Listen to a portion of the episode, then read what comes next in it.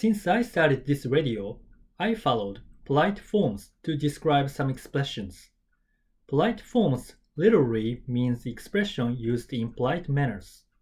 For example, when we talk to a teacher, boss, stranger, shop worker, we need to follow polite forms, otherwise, it's considered rude or impolite. However, when we talk to our family members, friends, someone who are close to us, we normally use plain forms. Simply, polite forms are used for formal occasion. Plain forms are used for casual occasion.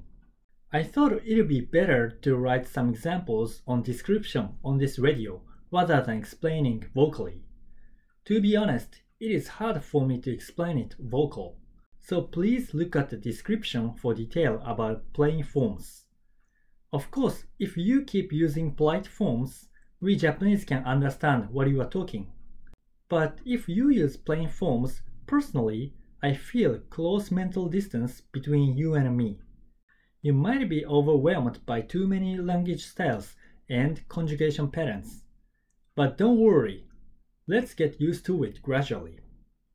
In this video, I'm giving you some tips about Japanese grammar. Thank you for listening and enjoy your study.